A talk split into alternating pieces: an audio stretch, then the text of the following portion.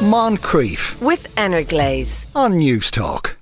Anyway, it is time for parenting. Joanna Fortune joins us once again. Afternoon, Joanna. Afternoon, Sean. Uh, right, here's the first question. Uh, we have a teenage son who's due to start third year in a few weeks and do his junior cert. All summer, he has been pleading with us to drop out of school after this year. He keeps telling us that he has no interest, that he's only gone back in September because he has to. He's not very academic, and, and I know it. It must be hard for him, but I don't think it's right for him to drop out. I want him to finish out secondary school and follow whatever career path that he wants. It's getting to the stage now where things are getting tense in the house, as he's telling us he just won't show up if we make him go back next year. I don't have unrealistic ambitions for him to go to college or anything. I just fear if I let him drop out now, that he will end up mixing with the wrong crowd, miss out on life experiences with his friends, and even regret it in the future. I've suggested leaving cert applied, which will allow him the opportunity to try apprenticeship schemes but he doesn't want to know about it. He gets so tense and angry every time this conversation comes up, and I'm getting very emotional too. Please, please help. I just want him uh, to see out school for his own good. Oh, the stress and emotion of all Oh of my this gosh, is really yeah. strong, isn't it? And I totally understand because the parent's perspective is here. But if I'm a teenager and I know I'm not great at school and I don't enjoy it and it's very stressful and I really don't want to go, and you're saying just the leaving cert, Yeah. you may as well say just the PhD or Yes. whatever it is. It, it feels it's it's really stressful. It's really anxiety provoking. And when you say, you know, that he's getting tense, he's getting angry, you're getting emotional, underpinning that is a lot of worry and anxiety for both of you. So you mm-hmm. may be having a similar emotional experience expressed overtly in very different ways. There's a couple of things though, Sean, in this. First of all, 16 is the legal age to leave school in Ireland. Um, he's going into third year. He may not be 16. No. Okay. Yeah, I'm guessing he's maybe 15, and when this is over, he'll be. yeah. Exactly. Or that you complete three years of second level education, which again would be the end of third year. So, in some way, not to get all, well, it's against the law, you know, when you're talking to him, but there is this other way you can go, listen, I can't say you can leave school because actually, you have to do three years of school. That's Yeah. one of the requirements. And I think, you know, you've mentioned in this letter the leaving cert applied option. Some schools, I don't think all schools do, and I'm not an expert on education or the education system. So if any teachers are listening, I'm sure they will know better than I. But some schools will offer a, an applied version of the junior cert as well. I think it's called the junior cert um, school program. I think it's JCSP is in my head. So I Right, think it's okay. broken down as junior cert school program. And that would also offer a lot of those kind of um, flexible alternative routes within that. He'd still have to sit exams, but it would be a different certificate he gets. And, you know, again, in here, you've mentioned apprenticeships. Just again, to be really aware, first of all, getting an apprenticeship in Ireland is like gold dust. Yeah, they yeah. are really hard to get. And he will need to be 16 and to have a junior cert or the equivalent. Again, that would be something like your junior cert uh, school program. So I just think, you know, you've got a lot of facts on your side to say, I hear you, that it's hard, that you don't want to go back. And I think that's really important that you do sit down with him, hear him out uninterrupted, let him speak his fears, his anxieties, his worries about all of this, and then present him with options along with your own fears, worries, and hopes for him mm. and where you see this going. That if he can get through this year and you look at all kinds of options for him, then he does have more choices. If he was to leave school now, he has very limited choices. And that brings me back to the part of the letter where he keeps telling you he has no interest. So immediately my question is, so where is his interest? Yeah. What is his interest in? Because it's really important that he understand if he is leaving school, be it next year, the year, whenever it is, by the way, that he is leaving to something and that he has to be an active part of that plan. It's not you saying, gosh, well, now I'll ask so and so, could they take you on? Could they give you a few days? He has to come to you with the solution as well. That you're hearing him and saying, look, you're going to finish out third year in some guys. We're going to explore options because I'm also thinking after third year comes transition year. You do have an option to give him a chance to have that year to mm. work, to explore other things that he thinks he wants to do. And if he loves it, then you can make choices. And if he really is like, no, it's not for me, he can go back to fifth year. Yes, you know? yeah, So yeah. I just think try, don't be rigid with this, but don't immediately acquiesce and go, well, if you don't want to go, don't go, because I don't think it's an option. I think you Yeah, will have to go. yeah. So I am also going to suggest that you reach out to the year head or the school guidance counselor who or somebody in your school community that you know knows your son well and will be the best person to speak to him. That may or may not be either of the people I've said. And talk to them about what's going on, what his what his desires are that he wants to finish. He doesn't feel he is doing well at school, and make them a part of. Okay, how do we make this year work for you as best as possible? Um, I would always aim for a planned end for school whenever it's going to happen, rather than I'm just not going. Like this bit Yeah, of I'm yeah. just not going to show up because that's not a solution here. Yeah. He's he's probably only 14 or I'm 15. thinking 14 if he's only going into Yeah. third year. It's very, I mean, he could well be 15, but Yeah. he could be as young as 14. And, you know, I think all he probably, in terms of knowing what he wants, he just knows what he doesn't want. At the That's all that comes than- across here, isn't Yeah, it? You know, it's not because he has a burning interest in, In- something in particular that he now wants to pursue. Yeah. And so I would be setting him in that direction, going, first find the thing you do want to do, Yeah. then let's talk about it. Yeah. Oh. Uh, crying at the radio listening to this. My son is the same. He's a fantastic kid, but just Yeah. hates school.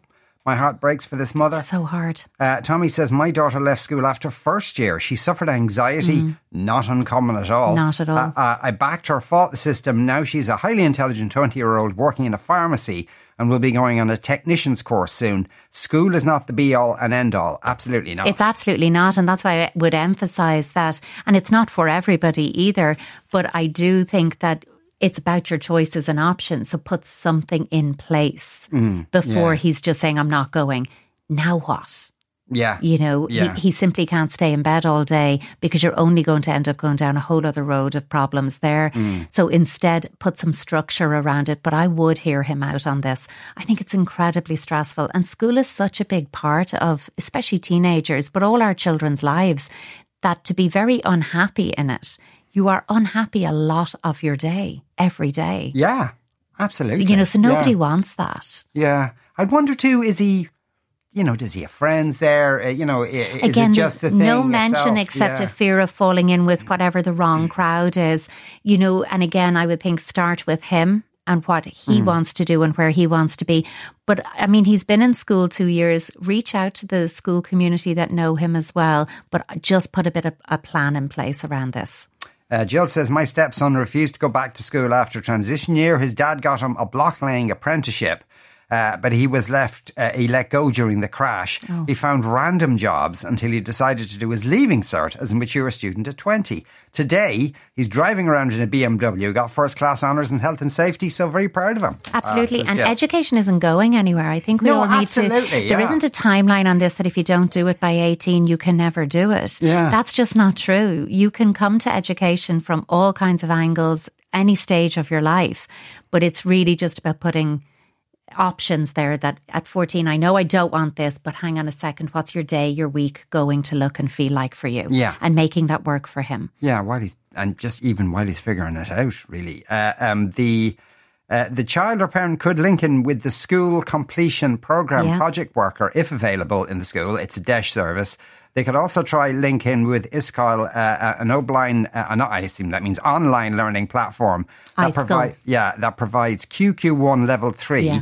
It is ordinarily delivered via a youth service or an SCP project. It's tailored to children where mainstream school uh, is not for them. yeah Yeah, will that be available in all schools? No, wonder. You'd have to go. it's absolutely Yeah. not. But again, you might find it mightn't be the school you're currently enrolled in, but maybe if there is a school in your community that are offering it, if they could accommodate him, if they have a place, I think it's time to have a lot of conversations.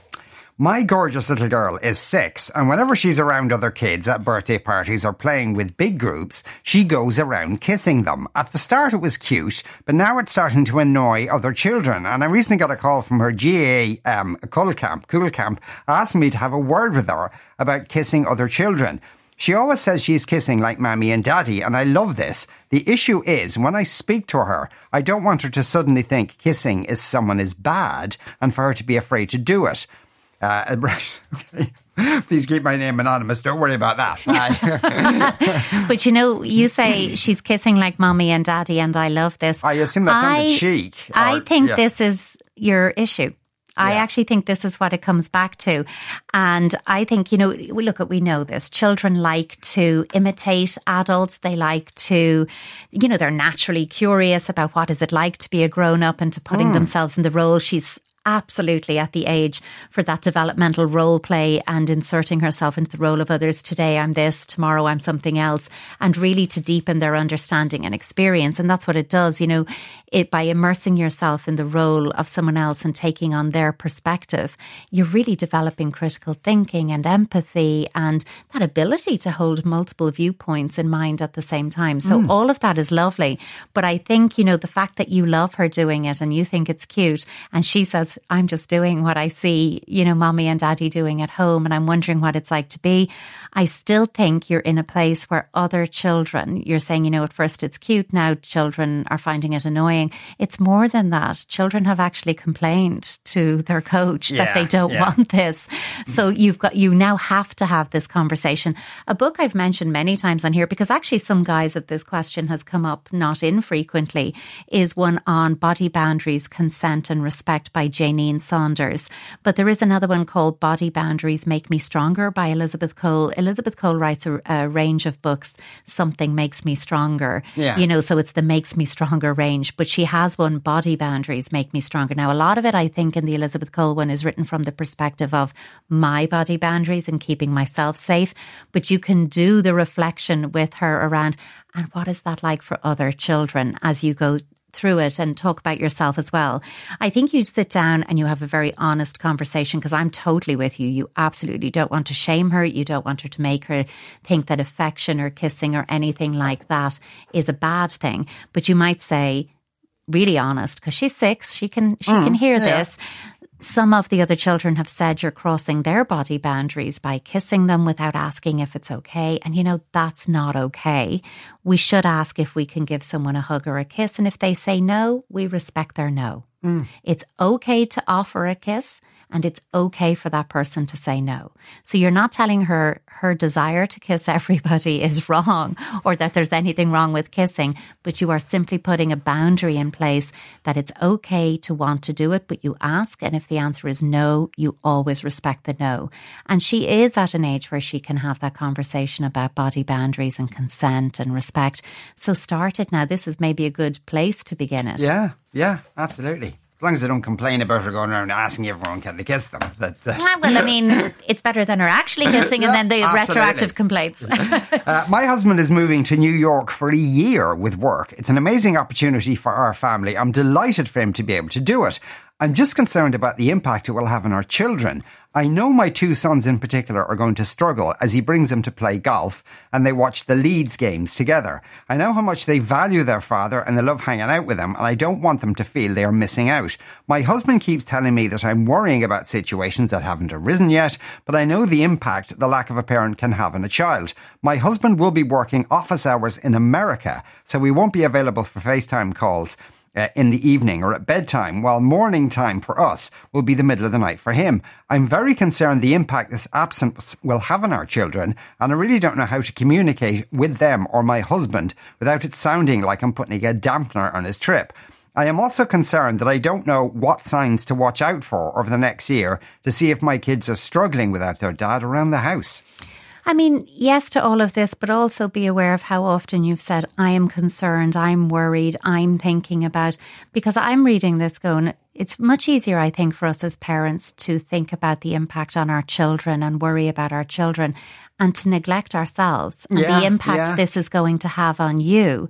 How are you going to manage his absence in the family home? Because, you know, we can be really happy for somebody to have a wonderful opportunity and worried about how we're going to manage it. Mm. Those two yeah. things can coexist. Yeah. So if you articulate your own worries about you're moving to a year of, you know, essentially solo parenting. Mm. Okay. You're going to be there every day doing, yes, of course, he's there and involved, but you're doing the day to day. How are you going to structure that? How are you going to make the adjustments in your family I'm, you're mentioning things like golf and watching football, and Yeah. how are you going to manage all of that on top of everything else? So you're allowed to be worried, you're allowed to be anxious and have a wobble about what am I going to do with this? But I would say address how you're feeling about it first, and that in itself will help you address what's going to come down the road with the kids. And they will, by the way. Of course they're going. It's not it's naive to think, you know, oh look, don't worry about something till it happens. You can anticipate with a degree of certainty they're going to miss you. you know, so Yeah, you can put hope some, so, you know, yeah. you're gonna I mean, we don't know how old these children are, No. but they sound school age, you know. Um, I would be saying, of course, dad stays informed and makes the effort with the school or you keeping him informed so that he can inquire about specific things. How was this today? Your match? What's this? I heard about something. So they know, oh, he's actively informed and involved in everything going on. I would think it's really nice for children because depending on their age and how they manage it, even if he could FaceTime regularly, children don't love the phone. like you'll get a couple of minutes and they're like, okay, gotta go, gotta Yeah, do yeah, something. yeah. So send cards weekly, postcards, a greeting card, whatever it is. Put, just buy a stack of them and a stack of stamps and get in the habit of posting them every single week. That's going to be something really nice. And I think send them a little gift pack of things like all the American sweets and they can send you back all the ones you're missing. So you can do little nice connection pieces. But I also think, you know, this whole thing he's moving to America and finding the, the sweet spot for a call, it's possible. It is doable. He's in is, New yeah. York. We're talking a five hour approximately time difference. Um, his lunch break will be your tea time. Yeah. And that's it. No matter what's going on in workland, there needs to be five, ten minutes of a lunch break so that a quick call Yeah. can be done. And you just, it, it's all coming back to structure. But I think, you know, this, you're obviously excited. It comes across, this is amazing. This is great. And I'm kind of terrified. Yeah. Yeah. so don't and- be afraid to articulate, I'm kind of terrified. And her, her, her, the amount of work she has to do is just, well, maybe not doubled, but, you know, it's gone up considerably. It's gone up considerably, and there are really practical things about what were you doing while they were being brought to golf? Because you can now no longer do, Do that. yes, so what yeah. you know, have you got activate your support network as well? And you know, I just think have a chat about your own feelings with him, and it is happening in the now. You're already worried, so you don't need to wait to worry. It is happening. Uh, we had a similar situation in my family. We found that uh, app voice notes Oh yeah. Uh, work a charm for staying connected with my husband. Yeah, also we could send little videos as well. Absolutely. I mean, technology, we might say lots of things about it in other guises, but it could serve you really well uh, in this instance. We have twin girls, they're the best of friends. They do everything together and they have done since they could walk and talk. I've recently noticed that when they are in bigger groups, they tend to stay with each other. I'm just wondering if that's a bad thing. I don't know any other sets of twins, but I've read it in books and seen on TV that all twins are close and I know it's normal. I'm just wondering at such a young age, uh, should I be encouraging them to do more stuff by themselves in order to widen their friendships and develop their own personalities? They are, of course, uh, individual in so many ways. I just want them to be able to express that with like minded kids. Is pushing them into individual activities and circumstances the right thing, or will that happen naturally? That they don't say, the person doesn't say how old they are. But says at such a young age. Yes, yeah. I go preschool when I hear such a young age, Yes, you yeah. know, and I could be wrong on that, but I am thinking, you know, um, they may not be in school yet because this is a question about to separate them or keep them together that will keep coming yes, up in their little lives. schools will do that as a kind of you know, course. is, and I just think um, the research is just not enough to say there's massive pro-social benefits to separating them and detrimental if you don't. It's just Mm. not there.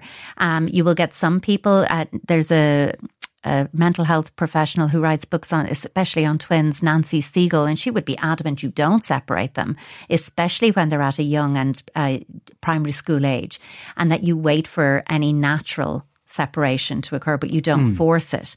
So I think really what it comes down to is, unfortunately, this is a parental choice at any stage. there are, isn't evidence to say it's definitely one or the other. I think if they naturally develop different interests, of course you would pursue that. Hmm. And I think, you know, you would do that with any of your children, be they twins or not. But I think when they're this young, they may well be better off, happiest, calmest, most secure when they are together. Yeah, You know, yeah. children this age, especially at preschool, the way their friendships work is they really just want to play. They Yes, really just yeah. want somebody who's there to play with them. And with twins, you've got this constant available play companion. So you may be seeing this kind of, we always play together and we're used to each other and we know our own rhythms and that. And then when we go into big groups, oh, these kids play differently, but sure, we have each other and we know how this works. Mm. It makes sense. So I would keep an eye on it, but I wouldn't remotely be worrying and I wouldn't be forcing it. I think what you could do is keep an eye and ensure that there is enough turn taking between them in making choices. What do they play? What do they read? What do they watch? Where do they go? Things like that, that you don't see one twin making all of those choices Yeah, on behalf yeah. of the other and ask each of them what the best part of their day was. What bit would they like to change? Because if you do that as a little pattern, you will begin to see one of them tends to really like these things and one of them really likes something else. And that's the beginning of seeing their individual interests emerge. But it will happen. Yeah. Joanna, thanks a Thank million. you. As ever, Joanna Fortune there. Moncrieff, weekdays at 2 p.m. with Energlaze. on Newstalk.